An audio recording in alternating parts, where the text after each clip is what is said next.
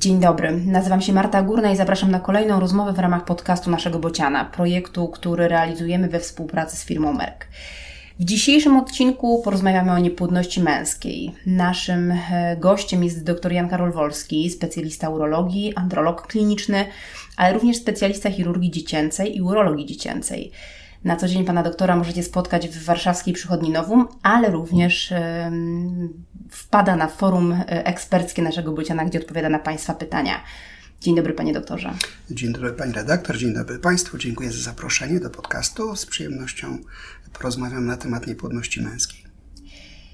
E, panie doktorze, e, badania jednoznacznie wskazują na to, że przyczyny niepłodności mm, leżą równie często po stronie kobiet, jak i mężczyzn. Czy to znak czasu? Czy niepłodność męską diagnozuje się dzisiaj częściej niż kiedyś? Myślę, że nie, że zawsze był problem niepłodności męskiej. Jeśli przypomnimy sobie e, piosenkę zmarłą niedawno Ewy Demarczyk o, Gallo, e, o właściwie królu Władysławie Hermanie, którą opisał tę historię Galanonim o tym cudownym e, narodzeniu Bolesława Krzywoustego, to zobaczymy, że w wiekach średnich i wcześniej, i to oczywiście później, w czasach nam współczesnych, ten problem niepłodności męskiej istnieje. Ja myślę, że on e, zmienia się, jeśli chodzi o mm, rozpoznawalność czy, czy znajdowalność e, problemu tak w populacji. Mm, przede wszystkim dlatego, że po pierwsze, no, zmienia się świadomość ogółu społeczeństwa, po drugie, na szczęście zanikają takie bardzo, i tu muszę uderzyć się w własną męską pierś, szowinistyczne mm, postawy męskie, że przez wieki uważano, skoro ja mogę odbyć stosunek udany, jest wytrysk, e, wszyscy są, zadowoleni, wszyscy są zadowoleni, znaczy i księżna pani oraz dwórki, to ja jestem niepłodny, niemożliwe. To jest oczywiście, i tutaj pada słowo, którego już nie używamy, mianowicie wina kobiety. No tak nie jest.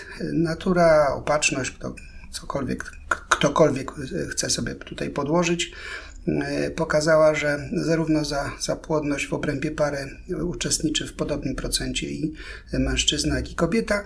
I to też jest analogia do generalnie świata zwierząt, bo przecież musimy pamiętać, że jesteśmy częścią wielkiej biologii, e, która zamieszkuje, znaczy biocenozy zamieszkuje tę e, naszą piękną planetę Ziemię. Mhm, jednak jak przyglądamy się chociażby normom dla nasienia męskiego, która jest ustalana przez WHO, widzimy, że, y, że te parametry uznawane za prawidłowe, one z czasem były obniżane.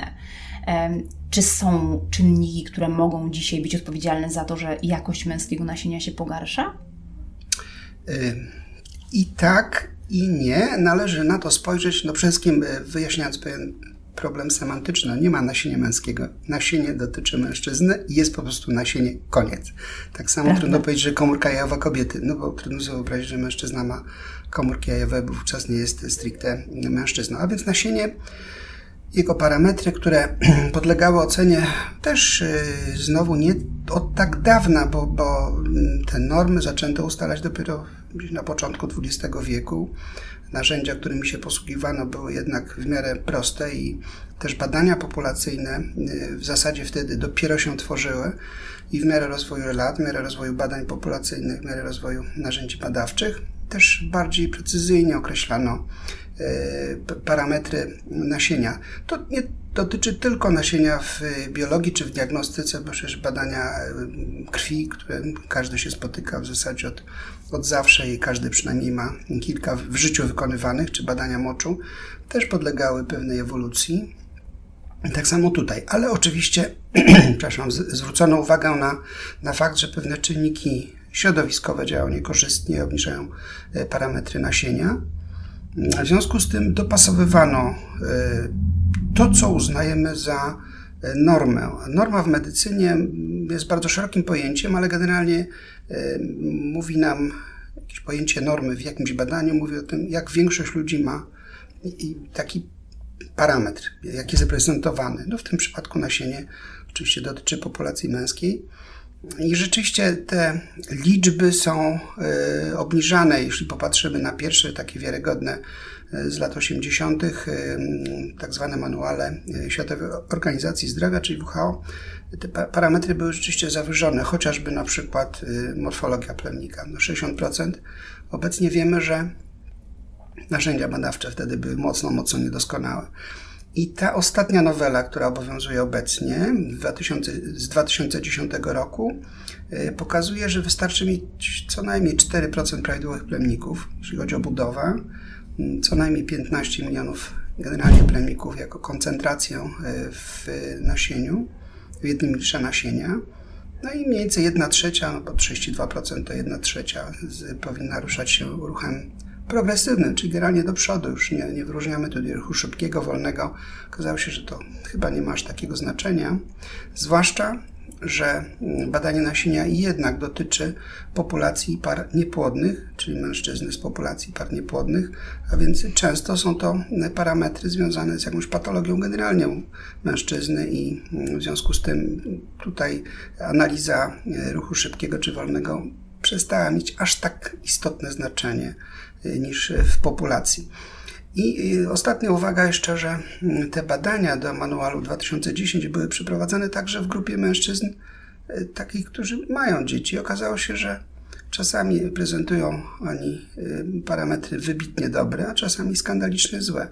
Co to oznacza? To oznacza, że nie produkujemy nasienia, mówiąc tak ogólnie, pod sznurek, czyli jeśli mamy w 18 roku życia czy 19 po zakończeniu pokwinania 5 milionów, to do końca życia będziemy mieli 5 milionów.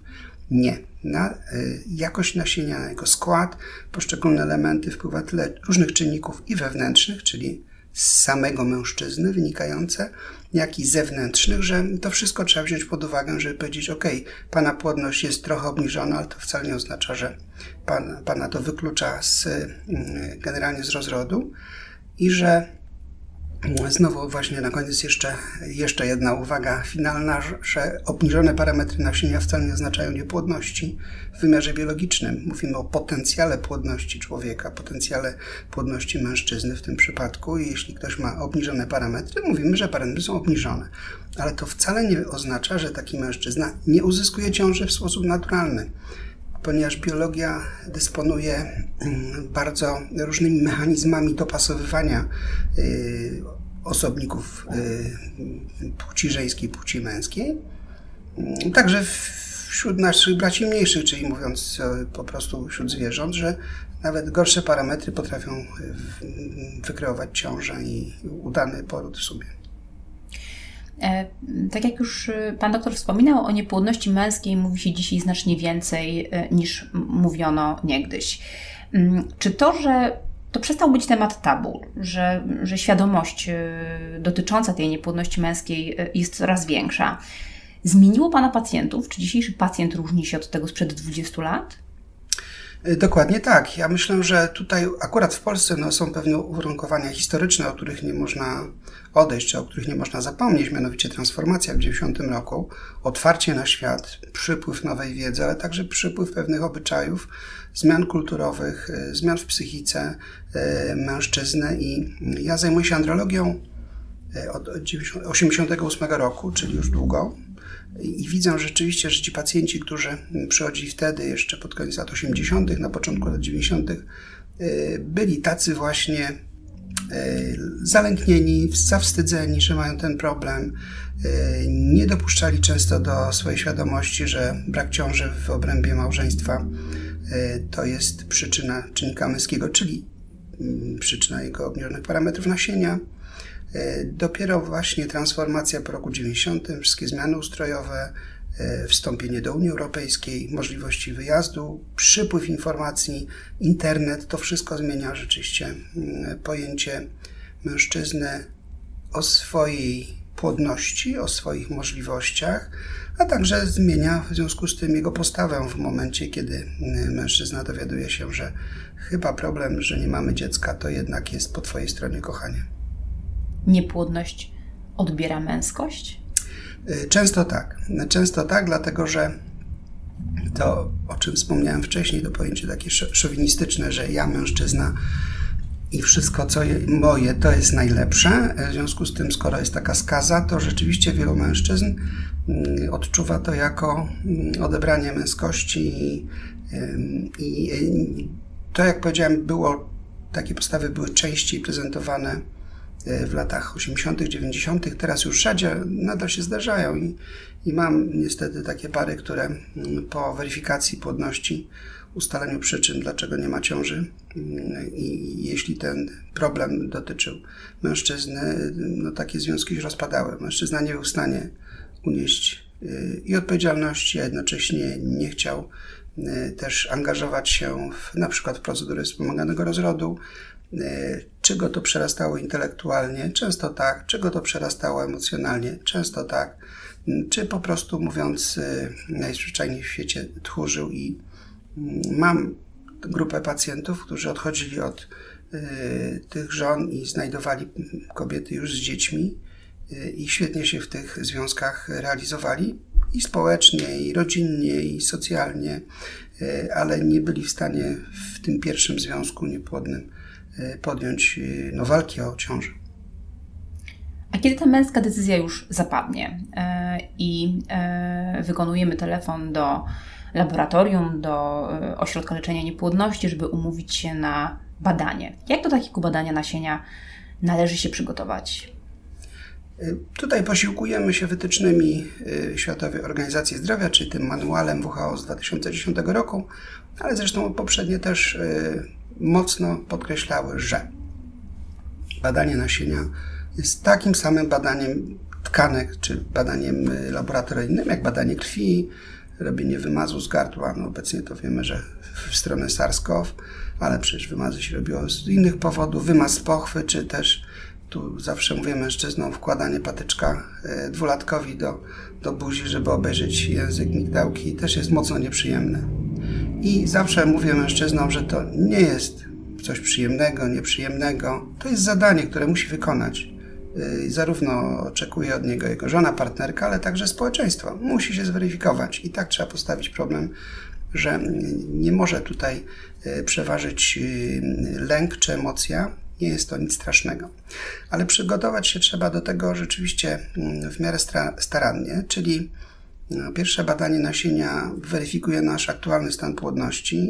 Jeśli mamy w planie mm, jakąś imprezę z kolegami typu światło, dźwięk, porocznica jest aktualnie naszej firmy, czy też wyjazd na wesele, no to odłóżmy to badanie nasienia i poczekajmy dobry miesiąc albo i dłużej, E, zanim wykonamy pomiar naszej, czy ocenę potencjału naszej płodności, ponieważ takie mocne obciążenia, mocne palenie, mocne picie, alkoholizacja, choroba z, z gorączką e, wpływa negatywnie na te parametry, czyli trzeba pomyśleć, czy przypadkiem w ciągu ostatniego okresu, a ten okres prosimy, żeby zweryfikować mniej więcej tyle, ile przebiega spermatogeneza u człowieka, czyli E, około 3 miesięcy.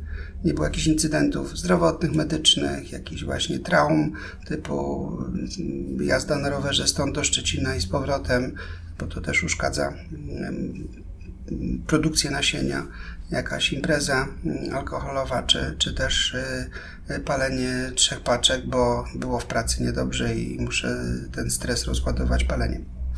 E, trzeba pamiętać, że przyjęto na świecie taki już klarowny, weryfikowalny czas e, oddania nasienia, no to minimum dwie doby po ostatnim wytrysku.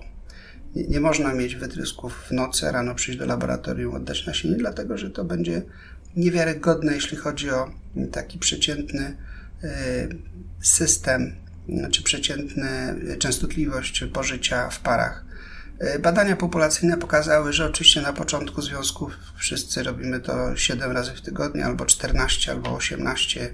Niektórzy mężczyźni mówią, kiedyś to ja mogłem 5 razy, a teraz tylko raz, ale po jakimś czasie, a ten czas to mniej więcej od miesiąca do trzech, kiedy ta fascynacja nowym, nowym związkiem jakoś się normalizuje, nie mówię, że mi, ale normalizuje, to ten poziom pożycia wypada 2-3 razy w tygodniu. I z tego też wyciągnięto wnioski WHO-skie, że y, to ta przerwa abstynencyjna, czyli bez wytrysku, ma mniej więcej trwać e, co najmniej właśnie 2-3 e, dni, ale też nie dłużej niż tydzień.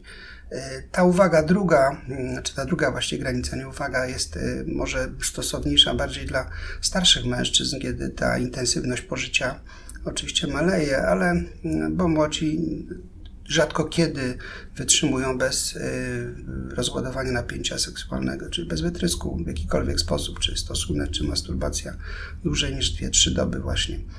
I mm, także no, trzeba, mm, reasumując odpowiedź na to pytanie, pamiętać o tych granicach, y, czyli co najmniej dwie doby, a więc trzeci dzień nie dłużej niż tydzień. Siódmy jest ok, ósmy już nie. Y, I czy nie było w moim życiu jakichś traum, które y, no, były, nie są stałym elementem, czy nie jestem przewlekle chory, ale na przykład właśnie jakaś impreza z alkoholem, z papierosami, co może upośledzić potem wygląd nasienia. Dlaczego o tym mówię? Bo, bo jeśli e, tak pójdzie się z marszu i po, po imprezie wykona badanie nasienia, czy odda próbkę do badania, to się okaże, że to nasienie może być skandalicznie złe. Właśnie przez to. Miałem pacjenta, który no, bazował mniej więcej na, na poziomie 2-2,5 miliona plemników w mililitrze ale prowadził zakład, zakład pogrzebowy, produkcja nagrobków, no i miał często takie spotkania e, powiedzmy biznesowe, które nie kończyły się tylko na podpisaniu umowy o dzieło, ale także na wypiciu dużej ilości alkoholu. I już szykowaliśmy panią, e, tutaj para była w okolicach 40 roku życia, więc jakby ostatni dzwonek dla wszystkich do rozrodu wspomaganego typu IVF. Pani się ślicznie stymulowała, a pan miał właśnie imprezę handlową, po której miał przez dobry miesiąc zero plemników w nasieniu, tak zbombardował e, swoją prostatę wódką. W związku z tym e, no, trzeba do rozrodu, i to myślę w zasadzie na początku e, naszego podcastu powinno być mocno powiedziane, do rozrodu trzeba podejść z głową, nie tylko emocjonalnie, że mamy erekcję, wytrysk, jest fajnie, no bo orgazm są miłe przeżycia, ale także mm, trzeba podejść do tego jednak w sposób e, planowany. I my, myślę, że też, że ta, ta wiedza o, o y, zasadach rozrodu, powinna być prezentowana w szkole młodzieży, a więc tutaj dotykamy, oczywiście tylko dotykamy problemu oświaty seksualnej mm, czy wychowania w rodzinie, kiedyś to się nazywało, e, które, które by zawierały te elementy, no, nie tylko do mężczyzn oczywiście uwaga, bo także kobiety muszą zwrócić uwagę na to, ale tutaj jako androlog mówię o mężczyznach, no chłopie weź i trochę popatrz na siebie krytycznie, nie rób takich rzeczy, które obniżą ci płodność, bo potem będziesz y, sobie pluł w brodę, bo takie traumy mogą być czasami już po prostu nieodwracalne. E, w momencie, kiedy już e, mężczyzna decyduje się na e, wykonanie badania nasienia, to z wynikiem bardzo często trafia do ginekologa. E, czy to na pewno jest dobry adres? E, my współpracujemy jako androlodzy z ginekologami. Dlaczego? Dlatego, że trzeba popatrzeć na pewną specyfikę i to nie jest tylko przynależne populacji polskiej. Tak jest w ogóle. Kobieta pierwsza odczuwa potrzebę posiadania dzieci. Ona pierwsza zaczyna się martwić, że współżyjemy bez antykoncepcji 3 miesiące, pół roku, rok albo czasami dłużej, nie ma ciąży, więc namówię tego mojego partnera męża żeby wykonał badanie nasienia i pokaże ginekologowi, co dalej, dlatego że yy, znowu cechą uniwersalną gatunku ludzkiego u mężczyzn, czy to jest Polska, czy Niemcy, czy Stany Zjednoczone, czy Azja, jest niechęć pójścia do lekarza. To wiemy o tym, że mężczyźni nie lubią chodzić do lekarza, nie lubią się leczyć, a kiedy już zaczynają się naprawdę źle czuć, to często jest to, mówię generalnie o medycynie, trochę za późno i czasami kończy się niemiło. W każdym razie tutaj rzeczywiście tym pierwszym bardzo często e, adresatem e, wyniku badania nasienia jest e, ginekolog. I bardzo dobrze, dlatego że koledzy ginekolodzy też się uczą andrologii, tak, tak jak my androlodzy troszkę musimy wiedzieć na temat cyklu, na temat zasad rozrodu, fizjologii, patofizjologii kobiety. No taka jest medycyna, nie, nie można iść tylko jednym wąskim torem, trzeba patrzeć na generalnie na medycynę szeroko, a generalnie na człowieka trzeba patrzeć całościowo, czyli holistycznie. W związku z tym jak najbardziej i tutaj e, muszę powiedzieć, że z naszej strony jest taki rewanż e, diagnostyczny, czy rewanż taki na zasadzie e, my też chcemy wiedzieć o kobiecie. Jeśli do mnie przychodzi mężczyzna, to po weryfikacji, że ten mężczyzna to jest ten, którego historia choroby ma w ręku i że ma tyle lat, ile ma, i że jest problem od danego czasu, roku, dwa, pięciu, to pytam się, w czwartym zdaniu, zanim przejdę do mężczyzny, jaki jest status ginekologiczny żony, żeby wiedzieć po pierwsze, czy małżonka, czy partnerka nie, nie cierpi na jakieś dolegliwości, które upośledzają jej potencjał płodności. Po drugie, jeśli jest leczona, to ile my mamy czasu, żeby poprawić potencjał płodności mężczyzny? O tym może będzie w dalszej części podcastu.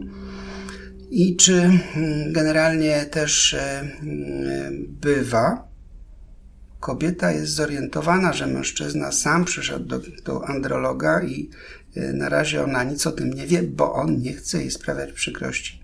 Więc dlatego postanowił najpierw sobie zbadać nasienie. Takie postawy również są.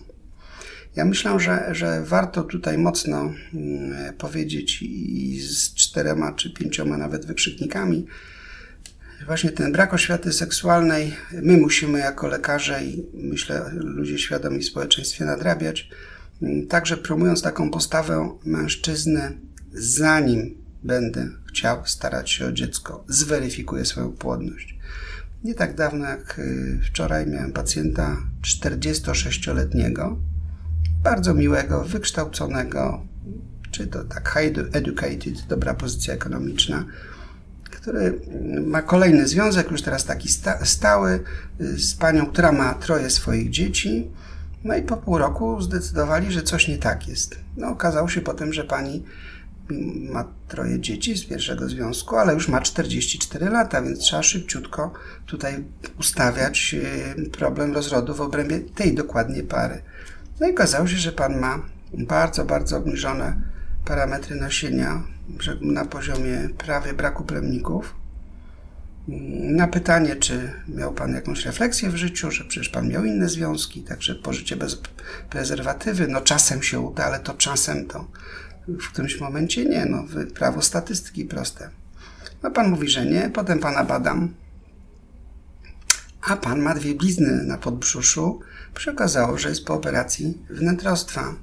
I tutaj pałdam do tego, co powiedziałam wcześniej. No jeśli jest jakakolwiek interwencja w obrębie moszny, w obrębie miednicy mniejszej, w obrębie prącia, to nie ma co czekać na, na to, czy przyjdzie ciąża, czy nie. Czyli właśnie zanim się zabierzemy za tę sferę, za tę przestrzeń, że chcemy mieć dziecko, to mężczyzna obciążony jakimkolwiek wydem medycznym, no w tym operacjami w obrębie, obrębie układu moczowo-płciowego, musi się poddać weryfikacji płodności. Oczywiście ideałem by było, co zresztą Pani tutaj uprzejmie wspomniała na, na wstępie, że jestem też chirurgiem, urologiem dziecięcym, nadal operuję dzieci. Kiedy taką operację przeprowadzam, zawsze mówię rodzicom, że to nie jest, i tu w cudzysłowie oczywiście, straszenie, tylko to jest e, zdrowe podejście do tematu. Musi być taki chłopiec, który ma dopiero dwa lata i sprowadzane jądra domoszne, musi być w przyszłości poddany weryfikacji jego płodności.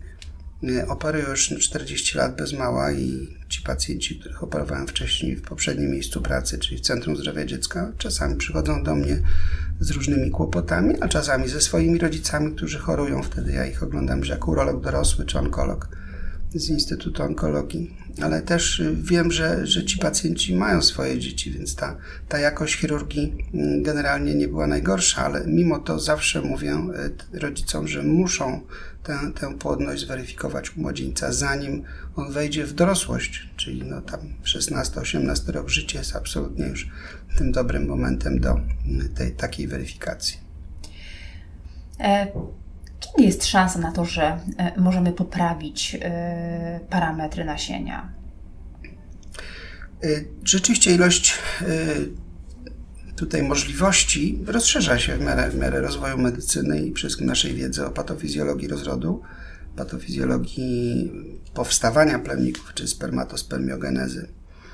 Jest duża grupa mężczyzn, która po wnikliwej diagnostyce, ale to ma być rzeczywiście wnikliwa diagnostyka, nie tylko badanie nasienia, ale także generalnie badanie całego człowieka, rozpoznawanie u niego innych chorób towarzyszących, na przykład cukrzyca, która jest coraz częstsza z uwagi na otyłość populacji, czy ta cukrzyca ze zużycia typu drugiego, mm, na przykład problemy stomatologiczne, czyli, czyli taka pierwsza grupa, czyli to pierwszy, taki pierwszy checking pacjenta związany z jego ogólnym stanem zdrowia już może nam dać narzędzia mm, czy dać pomysły, jak poprawić jego ogólną biologię, co bezpośrednio wpływa na jakość produkcji nasienia czy, czy tworzenia, tworzenia nasienia. Druga, druga część to już diagnostyka taka stricte specjalistyczna, a więc ocena hormonów, ocena ultrasonograficzna e, układu moczowo-płciowego i tu wychodzi dużo wad, które można korygować, e, bo właśnie mężczyzna ma przepuklinę pachwinową, z którą boi się pójść do chirurga, a przepuklina pachwinowa podgrzewa powrózek nasienny, podgrzewa też w związku z tym krew, która dopływa do jądra, a jądra po to są poza e, tym głównym korpusem ciała, ponieważ do spermatogenezy powinna być niższa temperatura niż to, tę, którą mamy, niż taka, którą mamy w jamie brzusznej, to mniej więcej o 2-3 stopnie mosznie ta temperatura jest mniejsza, więc jeśli taka przepuklina ją podnosi, to, to, to jest czynnik niekorzystny. Infekcje układu moczowo-płciowego, czy to też da się łatwo leczyć? Wady rozwojowe. No z, z pewnym zdziwieniem nadal spotykam mężczyzn, którzy mimo już pełnoletności i paru lat w związku, no jakoby udanego pożycia, no mają pewien feler, bo nie mają jąder w mosznie. I zawsze na pytanie, jak to jest możliwe, że pan, no nie, nie, nie można nie wiedzieć o tym, że jądra mają być w mosznie, już pomijając, że jest cały, cały no właśnie kontakty z partnerką, że, że jest cały przemysł taki filmowy, gdzie można obserwować, że mężczyzna ma i prącie jednak jakąś wypełnioną moszną. To jak to jest możliwe, że, że pan nie ma tych jąder? To oczywiście tutaj różne wytłumaczenia, takie excuses, że to rodzice, system pediatru, opieki zdrowotnej, czyli pediatria, komisja wojskowa przepuściła. Mówi, no dobrze, ale dlaczego pan na to nie wpadł? No to najczęściej nie ma odpowiedzi jednak jakiejś konkretnej. Mm, natomiast to, co jest ciekawe i tak to samo pytanie na boku, żeby nie peszyć danego mężczyzny, zadaje też jego żonie czy partnerce. No jak to jest możliwe, że pani nie zauważyła braku jąder? No i tutaj najczęstsza odpowiedź, co mnie zaskakuje już od lat, jest taka, że no nie wiem, to jest mój pierwszy partner, nie miałem porównania. Muszę powiedzieć, że tutaj jest rzeczywiście e, z jednej strony no coś pięknego, tak?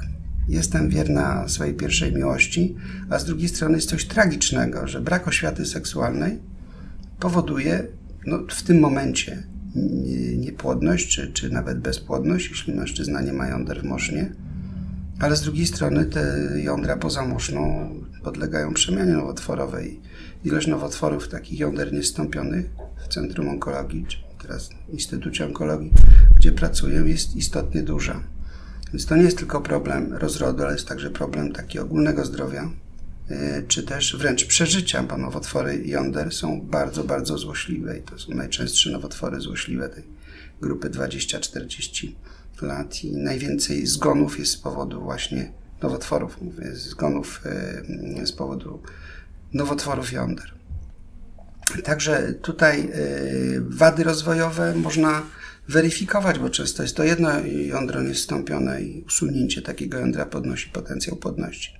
W końcu wiedza o, mm, wiedza o e, spermatogenezie, czyli jak powstają plemniki, jak one się produkują, jakie czynniki wpływają, y, też skutkuje tym, że mamy narzędzia farmakoterapii, chociażby leki hormonalne, leki, które poprawiają krwienie jąder, a także cała duża grupa preparatów, które w skrócie można nazwać preparatami witaminowymi, czy, czy z minerałami pewnymi, czy generalnie antyoksydantami, które niwelują te niekorzystne e, skutki przemiany materii, które każdy z nas ma ale u niepłodnych, u dużej grupy niepłodnych, ten stres oksydacyjny jest wyższy niż normalnie i on rzeczywiście ujemnie wpływa na spermatogenezę. Także tak w skrócie można powiedzieć, że jeśli wchodzi mężczyzna i ma obniżone parametry nasienia, to mniej więcej połowa podlega jakiemuś leczeniu. E, zresztą w statystykach też jest e, ta grupa wyróżniona, tak zwana grupa idiopatyczna, czyli wszystkie nasze badania, e, wszystkie szlaki czy algorytmy mm, diagnostyczne pokazują, że nie znajdujemy jakiegoś czynnika konkretnego i, i wtedy uznajemy, że to jest rzeczywiście niepłodność idiopatyczna. No i tutaj y, musi być postawiona kropka, ale zaraz poniżej bardzo ważne zdanie, że to dzisiaj nie wiemy, co jest przyczyną niepłodności. Jak ja już pracuję w kilkadziesiąt lat w medycynie i w rozrodzie też już długo, to, to widzę, że to, czego, o czym ja nie wiedziałem, czy czego nie widzieliśmy w medycynie te 20 czy 30 lat temu, dzisiaj staje się jasne i są wyniki różnych badań, które prowadzone na całym świecie, pokazują, ok, to jest uszkodzenie dlatego, że tu jest coś innego uszkodzone i dlatego mamy taki poziom płodności, a nie inny. W związku z tym to, co dzisiaj, jeszcze raz mówię, jest niepłodnością niewiadomego y, pochodzenia czy niewiadomej przyczyny, to za 5 lat może już parę procent odpaść, bo coś się odkryje i coś się coś się znajdzie. Myślę zresztą, to, to nie jest tylko moje zdanie, ale generalnie wiedza też w dziedzinie genetyki jest tak bardzo e, obecnie e, codziennie się coś zmienia w tej genetyce, można powiedzieć, a więc ilość informacji genetycznych z tygodnia na tydzień czy tej bazy danych rośnie i też rośnie wiedza na temat genetyki rozrodu i prawdopodobnie jeszcze za mojego życia medycznego mm, wejdą do, do użycia proste testy genetyczne, które będą na poziomie już gabinetu weryfikowały, ok, tu mamy jakiś problem z genami, więc leczenie po prostu jest niemożliwe, ale też może być też e, e, e, taka, taki wniosek czy konkluzja z badań, że, że niestety rozwód jest niemożliwy, bo jakaś populacja czy jakaś grupa w obrębie starających się niestety ma na tyle zaburzone geny, które uniemożliwiają rozród. I parę dobrych zdań wcześniej powiedziałem, że to, to nie jest tylko cecha człowieka w gatunku, to jest generalnie cecha i świata zwierzęcego, ale też świata roślinnego taka jest cecha biologii, że, że pewne geny cały czas ulegają pewnym modyfikacjom i mogą czasami te modyfikacje mm, być takie, które uniemożliwiają e, rozród udanego, udanej osoby czy w obrębie danej pary. A czy w przypadku nieznacznie obniżonych parametrów nasienia e, ten potencjał płodności można zwiększyć e, poprzez zmianę stylu życia, poprzez zmianę modelu odżywiania, więcej sportu, mniej używek? Mm. Tak, oczywiście to w wywiadzie, który zbieramy od pacjenta czy od pary, która stara się o ciążę, jakość ich życia, czyli biologia ich życia, biologia ich, biologia na co dzień jest weryfikowana. I, i już wcześniej mówiłem, że mm, no, palenie jest bardzo szkodliwe i tutaj przekonywanie, że y, uszkadza płodność jest czasami trudne. No bo zaraz pojawiają się argumenty, że sąsiad pali trzy paczki, a ma sześcioro czy ośmioro dzieci. No tak, to może on, ale ty nie masz, więc rzuć palenie, bo może to uszkadza, to jest czynnik uszkadzający twoją płodność, a nie sąsiada. Y, o nim zapomnimy, bo i tak będzie pacjentem, jak nie interny, to onkologii niebawem paląc tyle. Tak, zmiana stylu życia, ruch, ale przede wszystkim też zmiana nawyków żywieniowych. Teraz to, to co jest chyba przekleństwem y, społeczeństw tak zwanych zachodnich, my już jesteśmy, nim jesteśmy, to, to jest y, średnia masa przeciętnego obywatela rośnie. Bardzo niepokojące jest to, że populacja dzieci, która no, za chwilę będzie przecież dorosłymi jakoś tam i też będzie starać się o ciążę, jest znacznie bardziej otyła, czy ten szybszy jest proces mm, narastania otyłości, problemu otyłości u, u naszych polskich dzieci niż dzieci za Odrojny są użycką. To też jest problem. E, następnie mało ruchu. To rzeczywiście trzeba odkuć się od, od pilota, od komputera, od y, telefonu komórkowego czy od telewizora i ruszyć. Zawsze mówię pacjentom, że wystarczy i to proste jest, bardzo proste zalecenie. 30 mm, minut dziennie jakiejś ostrej gimnastyki y, lub przejście 4 km w takim ostrym tempie, takim prostym e, wskaźnikiem, czy wysiłek jest tak zwany efektywny, ten wysiłek fizyczny, to jest spocenie się. Jeśli człowiek idzie na spacer, przejdzie 15 km pod rękę z żoną czy ze znajomymi i jest taki świeży jak, jak przy wyjściu trochę, no to żaden wysiłek mm, taki efektywny, który poprawia biologię, naszą kondycję, krwienie tkanek, ukrwienie jąder, co wpływa na spermatogenezę korzystnie. Trzeba się solidnie spocić. Taki szybkim marszem 4 km to jest ten wysiłek. Bardzo łatwo go osiągnąć. No są pewne sporty, które nie są zalecane, znaczy wysiłki fizyczne nie są zalecane u mężczyzn, którzy starają się o poprawę jakości nasienia. No takim y, najbardziej popularnym czy najprostszym sobie do wyobrażenia to jest oczywiście jazda na rowerze. Kiedy sobie uświadomimy, jak bardzo nasza moszna, nasza, nasze krocze, prostata jest traumatyzowanym siodełkiem, mimo tego, że siodełka w porównaniu z tym, co ja pamiętam, yy, przeszły ogromne ewolucje. Są żelowe, miękkie, wygodne. Dodatkowo jest specjalna odzież sportowa z żelowymi wkładami. Ok, można jeździć na rowerze, tylko zawsze mówię pacjentom, że w takich ochronnych nie za długo, bo trzeba pamiętać, że to jest też element y, izolacji termicznej, czyli tam w środku w takich y, majtkach rowerowych ta temperatura po prostu rośnie, co jest czynnikiem niekorzystnym no, dla spermatogenezy. No i jazda po płaskim, bo jeśli jeździmy po wertepach, to nawet najlepsze wkłady żelowe nie uchronią nas y, przed, tym, przed tą traumą.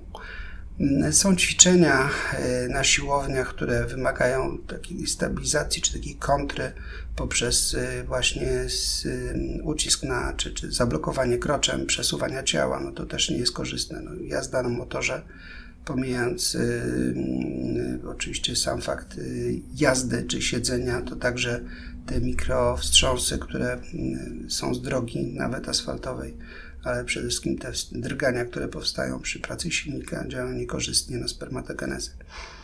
Tutaj no, chciałbym powiedzieć, że nie jest tak, że zabraniam wszystkiego pacjentom. No, do, do wszystkiego trzeba podejść racjonalnie i z głową, ale jeśli staramy się o ciążę, i wracam do tego badania nasienia, to także tutaj trzeba sobie powiedzieć, ok, na razie nie jeżdżę na rowerze, na razie odstawiam swój kochany motor do, do garażu, nie jeżdżę konno, nie chodzę na siłownię i nie, ścigam się z moim kolegą, bo on przerzucił pół tony, to ja muszę przerzucić trzy czwarte, w sensie tego wysiłku sztangowego czy, czy jakiegoś innego, tylko trzeba podejść do tego racjonalnie.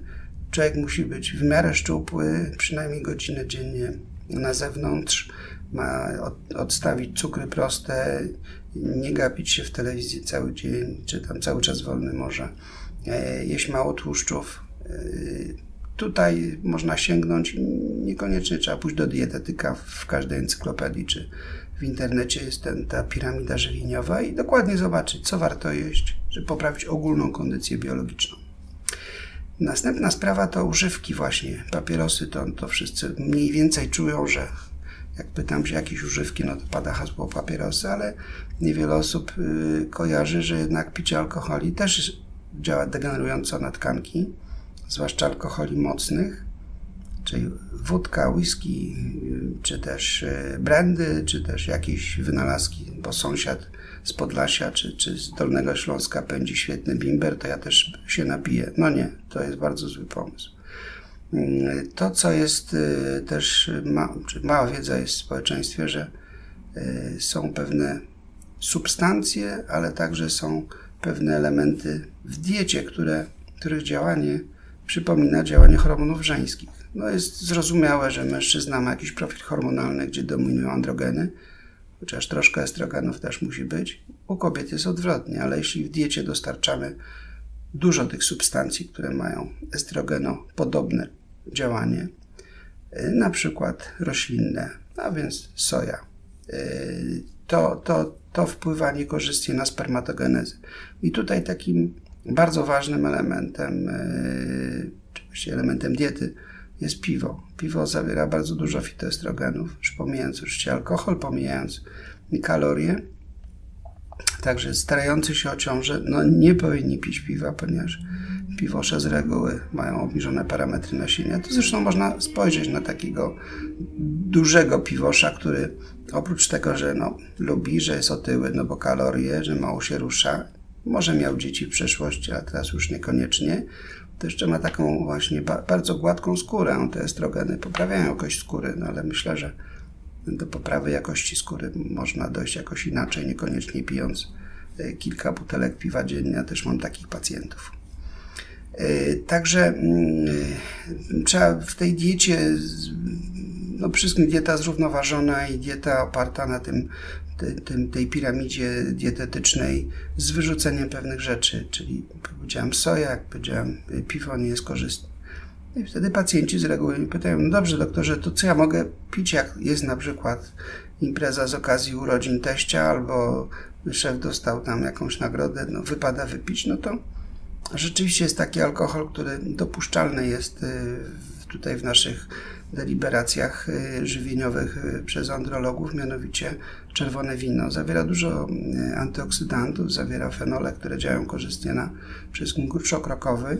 Generalnie wydzielina gruczołu krokowego no i pęcherzyków nasiennych to jest ta podstawa nasienia, jeśli chodzi o objętość, więc im lepsza prostata, tym i pęcherzyki nasienne to, to lepsze jest nasienie. Więc tutaj rzeczywiście możemy, możemy dopuścić czerwone wino i to w takim modelu, jak, jak się go nazwało, diet, dieta śródziemnomorska, kiedy w diecie jest tam przewidziany kieliszek czy dwa kieliszki czerwonego wina dziennie nawet. Zawsze mówię, E, wtedy pacjentom, bo widzę, że e, brwi żon podnoszą się mocno wysoko. Mówię, no to można, nie trzeba, ale przynajmniej jak pan pije, to zawsze proszę zdrowie żony. To wtedy będzie, będzie większa akceptacja z tamtej strony. A czy bardzo złe wyniki nasienia mm, są wyrokiem e, i końcem marzeń o biologicznym ojcowstwie? Na szczęście nie. Postęp y, technik wspomaganego rozrodu od lat do 70. umożliwił posiadanie potomstwa y, zarówno w wymiarze biologicznym, jak i oczywiście dziedziczenia cech u mężczyzn ze skrajnie złymi parametrami nasienia lub też u mężczyzn, którzy mają brak plemników w nasieniu, czyli azospermię.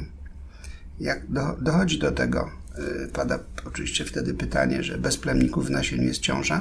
Owszem, tak, jest ciąża, ale ta ciąża jest y, przeprowadzona w laboratorium y, zastosowaniem plemników, które się pozyskuje z jąder przy, taki, przy pomocy procedury biopsji. No i są różne biopsje, ale w każdym razie generalnie chodzi o to, żeby z jądra wydobyć tkankę, z tej tkanki wyekstrahować plemniki, oczywiście o ile są.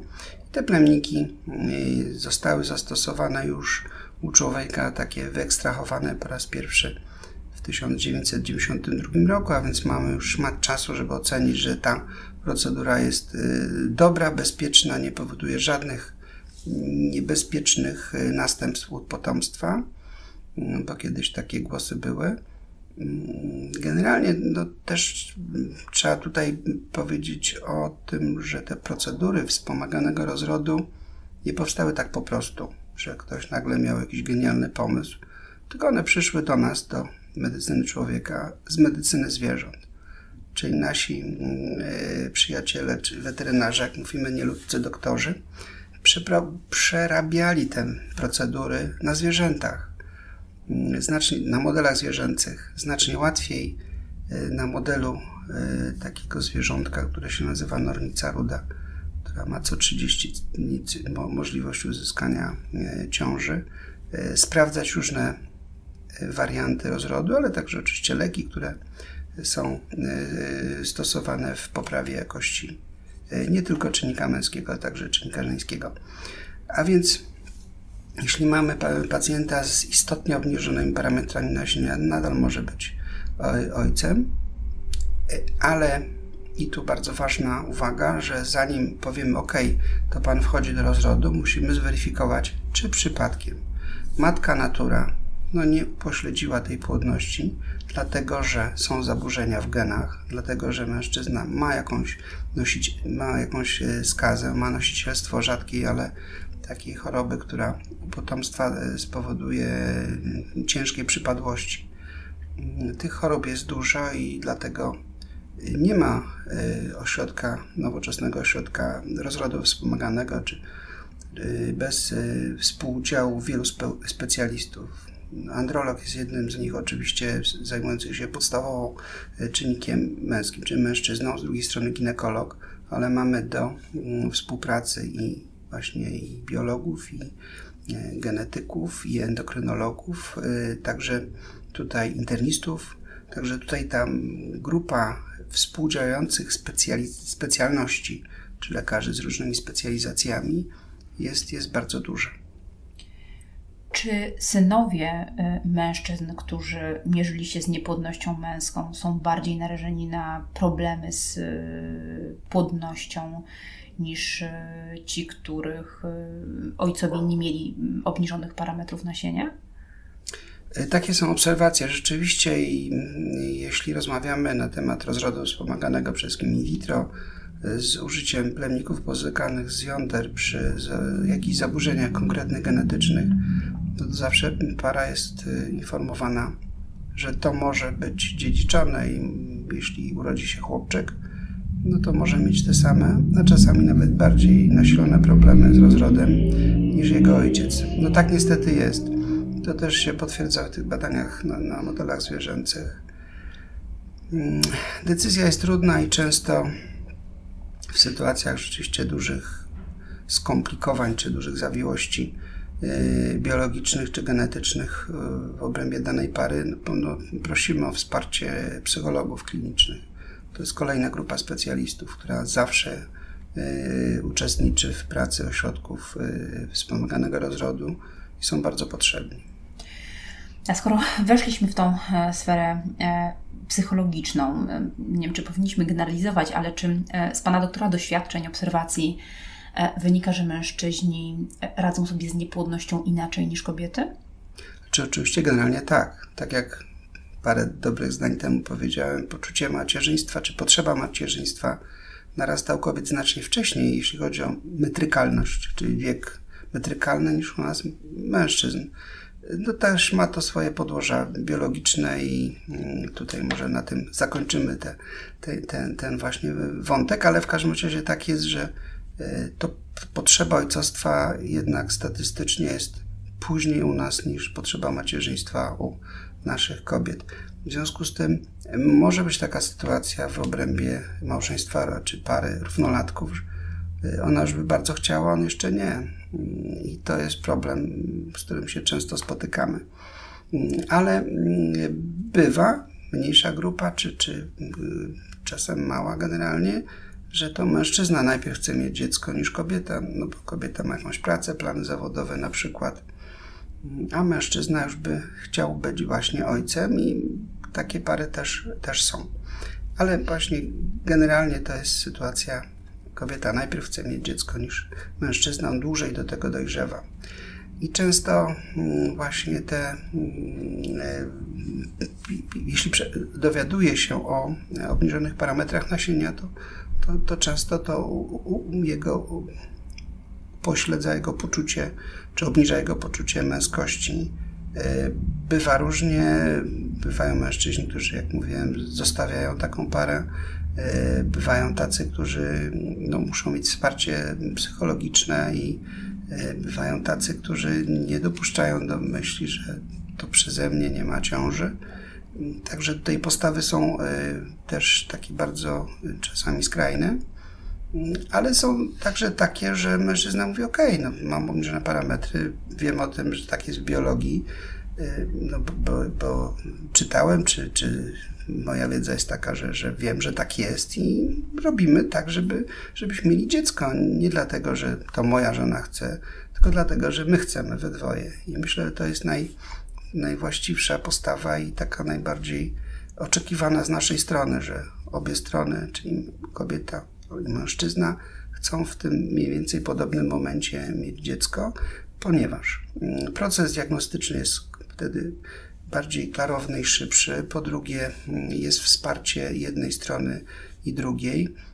Po trzecie, mężczyzna z taką postawą no, nie czuje się upośledzony, jeśli chodzi o jego takie mm, poczucie czy, czy autoocenę jego męskości.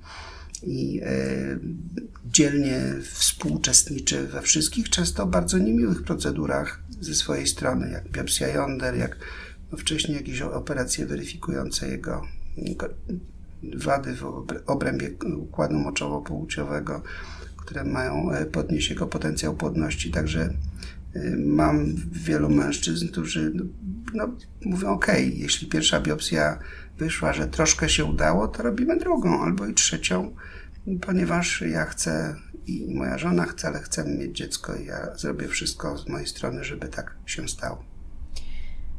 A nawiązując jeszcze na koniec do tego różnego niejednokrotnie momentu, kiedy pojawia się instynkt macierzyński, ojcowski, e, czy czas dla zdrowia reprodukcyjnego w przypadku mężczyzn jest równie bezwzględny jak w przypadku kobiet?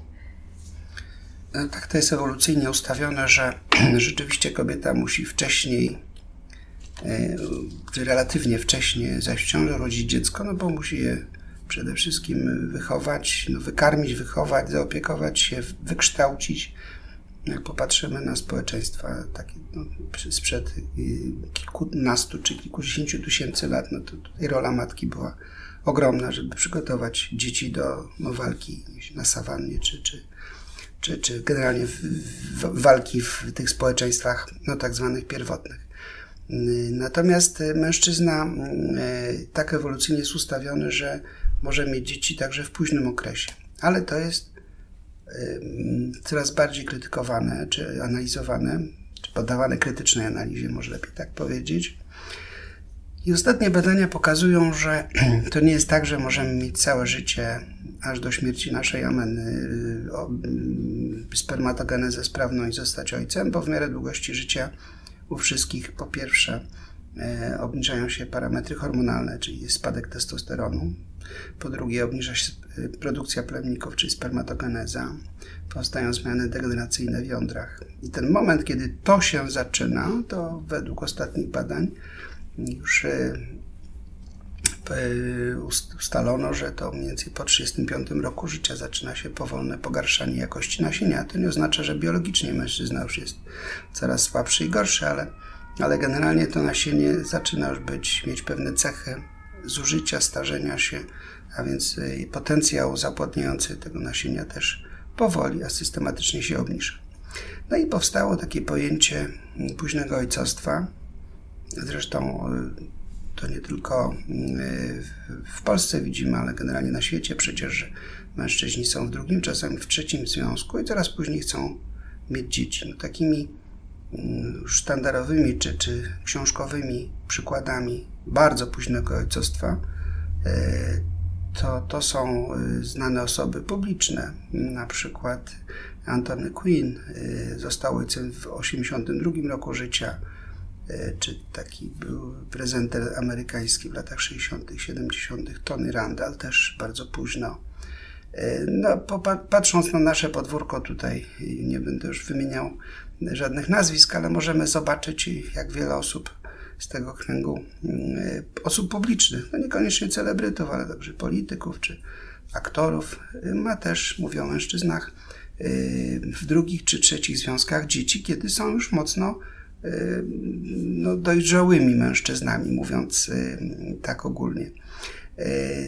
Taką też historyczną może tutaj ciekawostkę podam, że ojciec Konfucjusza Y, miał 70 lat, kiedy on się urodził. I, natomiast tutaj wielką przewagą była z kolei matka Konfucjusza, która była bardzo młodą yy, dziewczyną, która pracowała w majątku właśnie rzeczonego tatusia i tutaj czynnik żeński zadecydował o udanym, yy, udanej ciąży i urodzeniu, no, bądź co bądź yy, jednego z najważniejszych ludzi w cywilizacji. Yy, Także tutaj rzeczywiście ten nasz wiek to nie jest e, tak do końca bezkarny, że e, owszem, mamy erekcję, mamy wytrysk, mamy jeszcze jakiś popęd, mamy 50 lat i na pewno uzyskamy ciążę. No nie. Stąd też, podobnie jak u kobiet e, w Stanach Zjednoczonych, jest teraz taki trend, żeby kobiety z grupy biznes, bizneswoman E, kolekcjonowały czy deponowały w banku tkanek swoje komórki jajowe jeszcze przed 35 rokiem życia, bo może będzie, będzie pomysł na, na prokreację w 40 na przykład roku życia. Tak samo tutaj u mężczyzn też e, jest taki trend e, no, na zachód od, od Rynysy Łużyckiej, że no, mam 40 lat, to jednak może zdeponuję swoje nasienie, bo nie wiadomo, co będzie w przyszłości ponieważ jakość tych plemników rzeczywiście systematycznie w miarę długości życia po prostu się obniża. Dochodzą tam jeszcze różne niemiłe choroby, e, choroby zarówno genetycznie uwarunkowane, jak i zaburzenia psychiczne, chociażby zespół Aspergera, to jest częściej występuje u starych ojców. Mm, przy czym to pojęcie z, z późnego ojcostwa używamy dopiero, a może już po 50 roku życia. Też oczywiście jest bardzo, podobnie jak u kobiet, bardzo ważne, czy, czy dany mężczyzna już miał kiedyś dzieci w przeszłości, to jest jego kolejne dziecko, czy z tą, z tą samą partnerką, yy, czy też jest to po prostu jego pierwszy, pierwsze podejście prokreacyjne u, w ogóle w życiu. Yy, stąd dlaczego tak się dzieje, że to nasienie się upośledza czy pogarsza? No, wszystkie czynniki niekorzystne, które które są y, z zewnątrz, a więc zanieczyszczenie środowiska, oczywiście używki, no niestety duża część populacji męskiej pali, y, duża część populacji męskiej pije dużo piwa, duża część populacji męskiej ma nadwagę czy wręcz otyłość, czy też patologiczną otyłość, jak zobaczymy na społeczeństwo amerykańskie, ile tam jest patologicznie otyłych mężczyzn. Mm, e, ale także mm, te substancje, które są w środowisku i tak jak mówiłem o soi, o piwie, to też substancje, których no nie zjadamy, ale są przy nas. To przede wszystkim plastiki, one też mają działanie estrogenne i nazywają się, te, jest takie określenie, że to jest endocrine disruptors, czyli takie rozwalacze y, naszej y, hormonalnej gospodarki. One mają działanie jak estrogeny i też noszą nazwę ksenoestrogenów. Y, to, to są folie na przykład. To jest, jak spojrzymy na własne biurko, to w zasadzie, no można powiedzieć, pewien e, no cud to złe słowo, ale no, miłe zjawisko, że udało nam się spłodzić dziecko, bo przecież siedzimy na plastikowym krześle i mamy e, meble pociągnięte plastikiem i mamy też e, właściwie tego plastiku wokół nas mnóstwo. Także mm, odpowiadając też na, czy, czy wracając do, do pytania pani redaktor pierwszego, mm, dlaczego tak to nasienie się pogarsza, to między innymi właśnie tak, także czynniki środowiskowe. Y, tak patrząc już bardzo, bardzo biologicznie na, na nasz gatunek, czy w ogóle na to, co się dzieje na świecie, to gdyby pechowo yy, był taki mocny wybuch, wybuch atomowy i yy, byłoby bardzo wysokie promieniowanie przenikliwe, to yy, patrząc generalnie na biologię, to, to dwa gatunki na pewno przeżyły. To nie jest anegdota, tylko takie badania były robione. Mianowicie karaluchy i szczury. Mają wyjątkową zdolność e, regeneracji po takim wysokich dawkach promieniowania przenikliwego. Mówię oczywiście o gatunkach, o gatunku, a nie tych poszczególnych osobnikach. Generalnie gatunek. Natomiast jeśli podobne no, uszkodzenie dotknęłoby nas, czyli kobiet i mężczyzn, to przetrwają jajniki, jądra nie. E, mówię oczywiście tutaj dużym skrótem, jak przypomnimy sobie film Juliusza Machulskiego Seks Misja, to właśnie tak to wyglądało i to Juliusz Machulski nie wymyślił tego. No takie były doświadczenia. Jajniki są bardziej odporne na promieniowanie przenikliwe niż jądra. A my jesteśmy, e, pracując w różnych miejscach, chodząc na przykład do dentysty, wykonując zdjęcie rentgenowskie zęba, no niby żuchwa czy szczęka jest daleko od od poziomu jąder, ale trzeba pamiętać o osłonach, y, tych izolacjach przeciwpromiennych, y, czy jak złamiemy sobie coś na nartach na przykład, to zawsze trzeba pamiętać, żeby tego nady chronić specjalnymi osłonami. Radiolodzy mają te osłony, ale czasami w, w pośpiechu się o tym nie pomyśli, czy tego nie zrobi. Panie doktorze, bardzo dziękuję za to spotkanie. Raz jeszcze dziękuję za to, że znalazł Pan czas dla naszych słuchaczy. Mm, a Państwu e, przypominam, że dr Wolski jest jednym z naszych ekspertów, którzy odpowiadają na pytania na forum eksperckim na stronie www.naszbocian.pl. Także e, zapraszamy gorąco. E, ja, ba, ja, bardzo dziękuję za zaproszenie i dziękuję Pani redaktor, dziękuję Państwu, którzy będą słuchać. Oczywiście e, to nie jest tak, że że mm, skończyły mi się tematy, ja mógłbym na te, o tych rzeczach, o tych rzeczach, na te tematy mówić i tydzień. Y, mam wykłady dla studentów i zawsze się łapię, że właściwie wykład się kończy, a jeszcze mam tyle do powiedzenia, bo tyle innych rzeczy jest ciekawych. Y, tutaj mm, bardzo, bardzo uprzejmie pani redaktor zasygnalizowała, że jestem na, na portalu i zapraszam wszystkie pytania, yy, czytam i odpowiadam Jeśli jest jakiś problem większy, to możemy jakoś inaczej się wtedy komunikować. Także zapraszam gorąco do zadawania pytań, bo płodność jest ważną, ważnym elementem i to, co na koniec chciałem powiedzieć, to jest taka cecha biologii nie tylko kobiety, ale generalnie naszego, czy mężczyzny, naszego gatunku, która ogniskuje w sobie inne elementy, niekorzystne elementy, które występują w naszym organizmie. I tak to jest, jeśli organizm jest, jest chory, na cokolwiek, tak? To, to jednym z takich pierwszych elementów, które, które ogranicza e, i tak jest ewolucyjnie jesteśmy ustawieni. To jest właśnie płodność. Jeśli mamy na przykład cukrzycę, to ta płodność zaczyna siadać, bo człowiek się tam koncentruje na tym, żeby jeszcze były sprawne organizm, sprawne nerki, czy, czy serce, czy, czy mózg, a płodność gdzieś tam zostaje mm, z tyłu i na tym cierpi. Także mm, to jest bardzo ważne. Jeśli człowiek jest niepłodny, mężczyzna, to obniżone parametry nasienia, jego potencjał jest obniżony. To znaczy, że to nie tylko mam problem w jądrach, to może być jeszcze parę innych elementów zdrowotnych, nie zawsze uświadamianych. I dlatego to, co jest bardzo ważne, że my na niepłodnego mężczyznę patrzymy tak całościowo, holistycznie i może Państwa czasami zmartwić, czy zdumieć, czy, czy zniechęcić może to, że każemy iść do innych specjalistów, no, internistów, endokrynologów, ale to jest właśnie, wynika z naszej wiedzy o tym, że płodność jest tą, tym, tym szpicem naszej aktywności biologicznej. I dlatego musimy inne elementy też poprawić, bo nie będzie poprawy, jakości e, naszego nasienia, czyli potencjału płodności że żyjmy zdrowo, dbajmy o środowisko, diagnozujmy się. Nie palmy papierosów, jedzmy mniej i więcej ruchu. Dziękuję raz jeszcze Dziękuję i dziękujemy bardzo. Państwu za uwagę. Do usłyszenia. Dziękuję bardzo. Do widzenia.